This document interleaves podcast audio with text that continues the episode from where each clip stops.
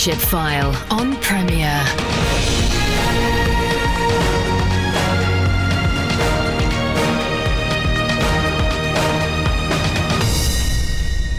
Welcome to the Leadership File, the show that helps you lead wherever you are. I'm Andy Peck. I welcome to the Leadership File Professor Julia Downing. Julia has given much of her working life to the study of palliative care. Her PhD evaluated palliative care training in rural Uganda, where she has worked for some 17 years. She's an honorary professor of Makerere University, Kampala, and the chief executive of International Children's Palliative Care Network, ICPCN. And she's also worked on a EU funded project to develop palliative care in Serbia. Now, palliative care is defined as the active total care of patients whose disease is not responsive to curative treatment. Control of pain, of other symptoms, and of psychological, social, and spiritual problems is paramount. So, uh, Julia, my first question, I guess, is how did you get involved in this particular field? Well, when I was doing my training as a nurse in Cardiff, um, I was working on a ward where uh, there was 20 bedded ward, and then there were two side rooms. And uh, I noticed that when one of the ladies was very sick and dying, they moved her to the side room. And then people were a bit reluctant to go in. It felt as if um, there was this nervousness about going in. People didn't know how to care for, for her. And that really um, made me interested in palliative care. And we had an opportunity to do an elective, and I went to work at St Christopher's Hospice, um, worked with um, Dame Cicely Saunders and her team there, and really uh, got a passion really for palliative care. I wanted to be able to make a difference to the lives of individuals and their families at that difficult time. Sure. And, and, and why uh, Uganda? You've mentioned you've spent some 17 years in Uganda, particularly. Yes, well, I also, um, during my training, undertook another elective in Zambia and kind of fell in love with Africa mm. and thought maybe one day I'd go back. Um, and then I was working um, as a lecturer and I was just looking through the nursing journals to get some information for my next session I was teaching.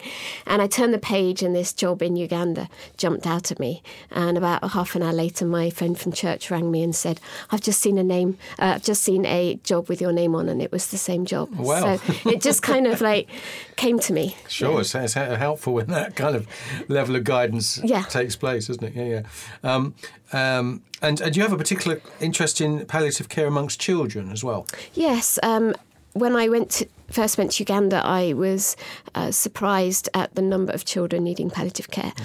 um, and I found that quite difficult. Um, I had cared for some children in the UK who were dying, but I hadn't seen quite so many, um, mainly because of the HIV issues. And so I really began to develop my interest in children's palliative care whilst in Uganda. And um, children's palliative care in many parts of the world is neglected. Um, if you look at the map of the world, plotting where there is access access to children's palliative care. There's many countries where there is no access to mm. palliative care for children. So you've got children dying in pain and suffering unnecessarily. Yeah, yeah. So I've really got a passion to uh, support children and their families. Mm. Now, I'd, I'd heard a little bit about Uganda over the years and, and, understood it was a bit more stable and the economy had been a little bit more encouraging than some other African nations. But but nevertheless, it is it is still a very poor uh, nation.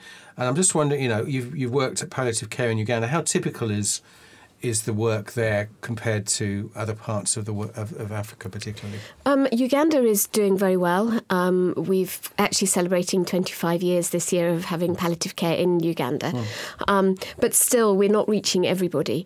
Um, we're lucky that we have some very good palliative care services. Um, we have Hospice Africa Uganda, Mildmay Uganda, um, and uh, a broad range of palliative care programs across the country. Mm. and the Ministry of Health are committed. we've developed a policy for palliative care which is just going through the government. So we have government commitment, but still it's patchy. Uh, there are people across the country who can't access palliative care. There are people who can't access um, medications they need, uh, in particular um, analgesics.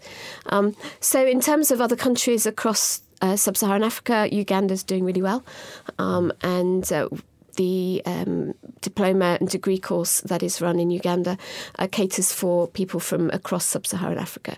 So we're trying to help um, develop palliative care in other countries as well. Right. Um, and presumably the locals you know, uh, very aware, very aware of the need. Yes, um, it, very aware of the need, and um, you know, because of the great um, HIV issues and because of uh, a lack of access to uh, treatments such as radiotherapy or chemotherapy, it's it is there, but it's limited. Um, so most people will have um, cared for somebody in their mm. family who has been dying and who's needed palliative care. Um, so we're able to um, work with individuals to support them in that, but also then to support them to develop mm. their palliative care skills sure. and provide services. Yeah. yeah. Now, um, obviously, what you're doing is a, is a very compassionate work. Um, you know, you need the, the, the, gifts of mercy and encouragement and helps and all sorts. I'm sure to, to do to do the work. I mean, some Christians, of course, believe that God can intervene. Uh, maybe feel quite conflicted in this world because your palliative care obviously is presuming that someone is going to pass away, and and there's that hope. You know, I've I've known Christians really struggle because they've you know till the end they've been praying for God to intervene, and actually it's been very hard for the person who's been suffering and dying. Any thoughts around that whole area? Obviously, you you know.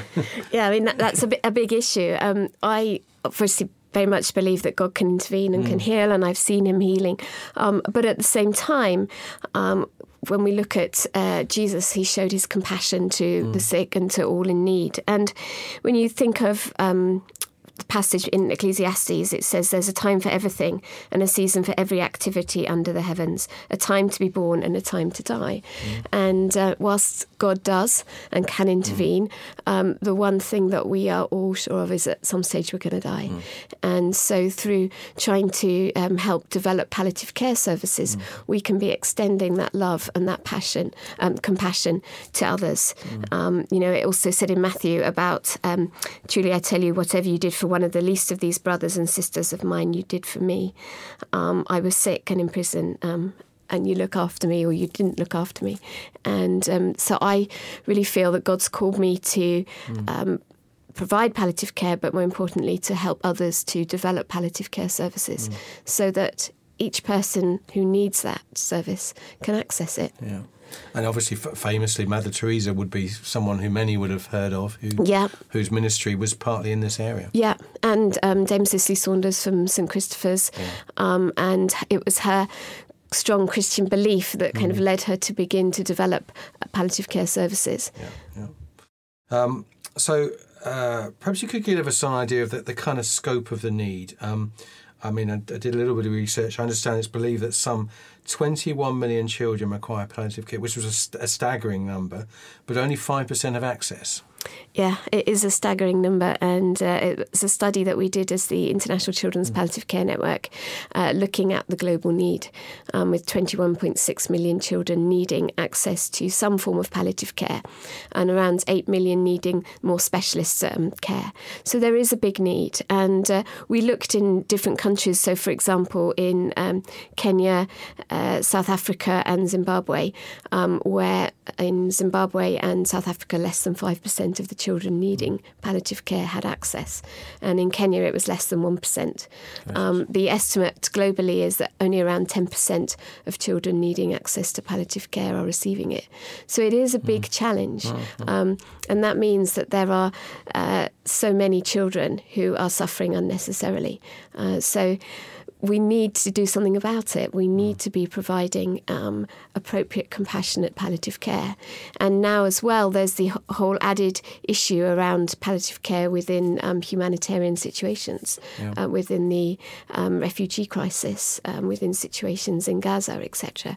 So it's a big need, um, mm. and we're trying hard to try and develop services so some of that need can be met.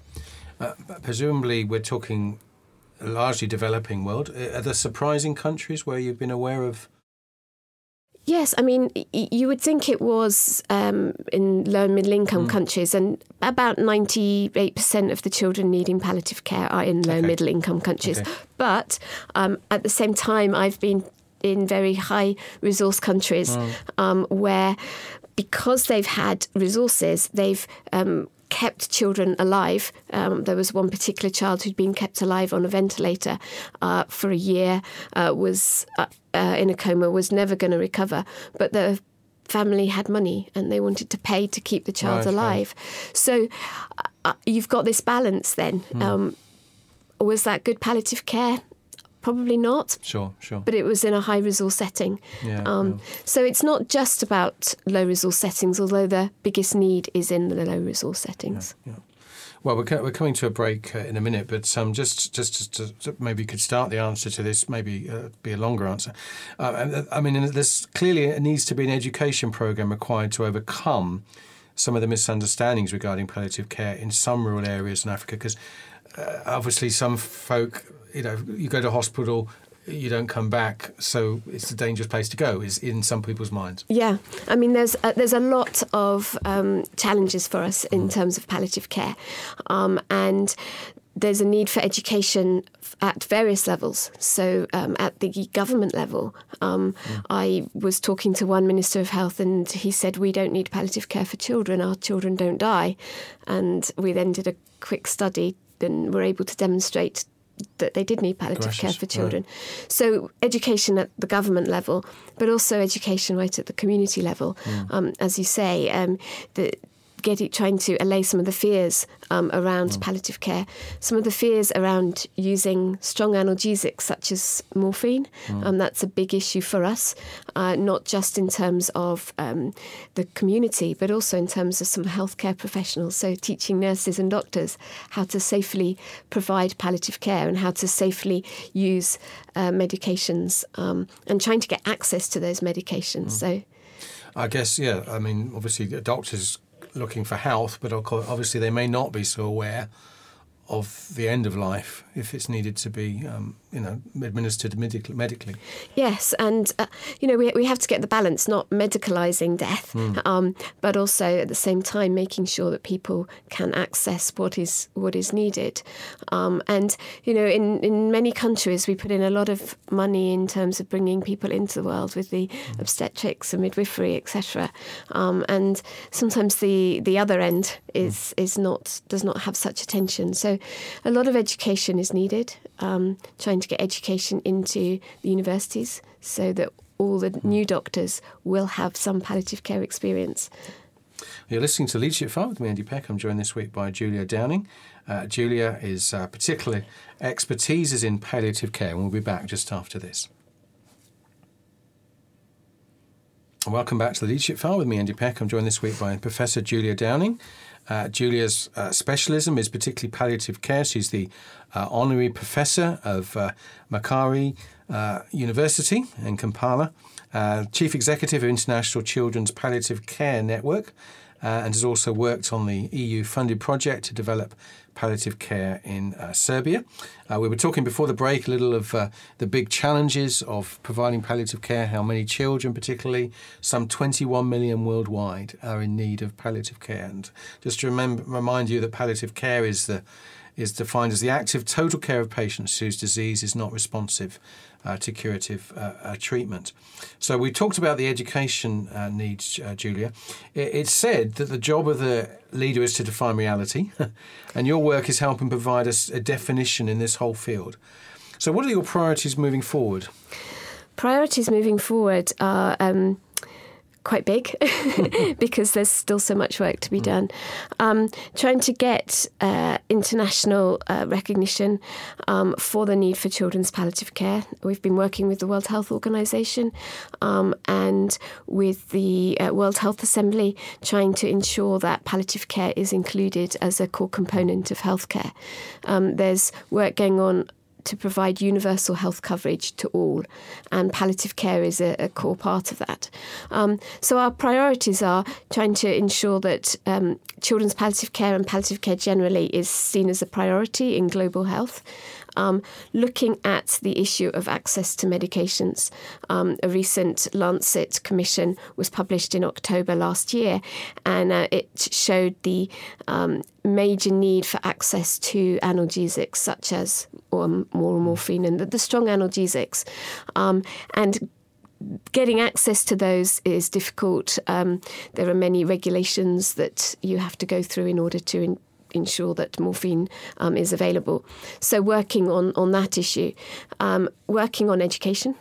Um, as we were saying before the break, um, there's a big need for education at all levels um, for healthcare professionals, teachers, social workers, religious leaders. Um, religious leaders have a core part to play um, within the provision of palliative care. So, working on education and then supporting um, implementation, supporting individuals to develop services um, that are appropriate for their own setting. Mm-hmm. I mean, you, you've been working in this area for many years. I, I mean, are you encouraged or are you, you sad that there's so much to do? Um, I'm encouraged um, because over the past uh, 20 years, I've been able to see uh, big changes. Mm. Um, there is still a long way to go, but um, it's encouraging and um, we we often um, visit some of our students who we taught many years ago, and they're doing uh, they're implementing palliative care, and that's exciting because yeah. you can see the impact of, of what's being done. Um, so I am encouraged uh, with what can be achieved um, in low resource settings and what can be achieved when you have people who have that passion for mm. palliative care. Um, so I'm encouraged but at the same time, there's still a long way to go, and it would be great if there was more uh, more recognition of palliative care in the global mm. health. You're, you're back in the UK now, obviously, as we're having this conversation. You, most of your time is in Uganda. How does it kind of work, or not? I work all over the world, okay. really. Um, yeah. So I have some time in Uganda um, teaching um, and doing work with the university, but with my role in the International Children's Palliative Care Network, mm. I travel all over the world. So I've just got back from a couple of weeks in South Africa, mm-hmm. Um, where we had a big international conference looking at children's palliative care. Before that, I was um, in China uh, speaking at uh, an event for the uh, Ministry of Health there. Um, so my work takes me all over the world. So I'm, I'm very privileged um, in that. Mm. Um, and it enables me to support people in different parts of the world.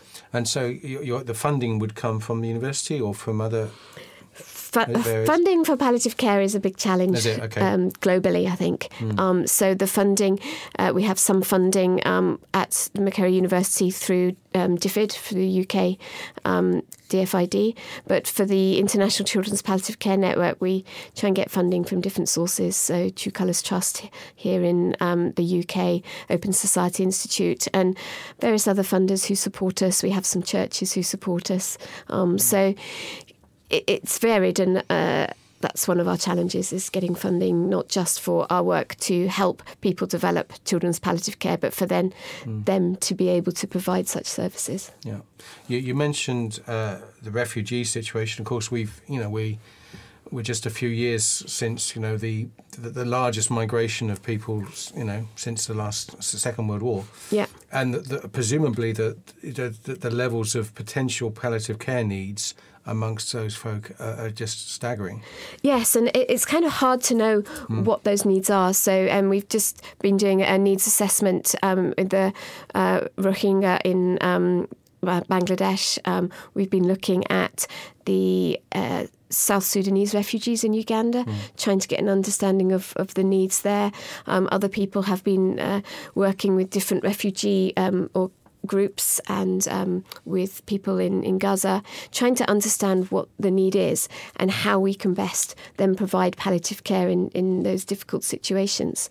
Um, one of the challenges with refugees is that they're often moving. So, um, mm. how do you provide care for them when and then you know, 10 days' time, they might mm. have moved on somewhere else. Uh, and once you make people aware of the need, is it, are they typically on board, or do you have to fight for the, the, the requirements? It, it, varies. Sometimes you have to fight for the requirements, but mm. sometimes, um, you know, just by demonstrating good palliative care services, we can have an impact on people. And uh, we've been fortunate, uh, I say fortunate, that's probably not the best word, but um, to work with some key individuals um, in different countries who have had members of their family who have needed okay. palliative care, and by demonstrating the care that we can provide, I think that's that's the best way sure. um, of um, advocating for palliative care, and we have various um, uh, stakeholders in, the UK. Lucy Watts, who is um, has an organisation, Palliative Care Voices, and she's uh, a palliative care user and is speaking out for um, mm. palliative care. Okay. So there's, there's different ways that Okay, we work. Fair enough. Well, my, my, my final question is, you know, as you look at your personal priorities as a leader in this field, you know, what do you think the future may hold?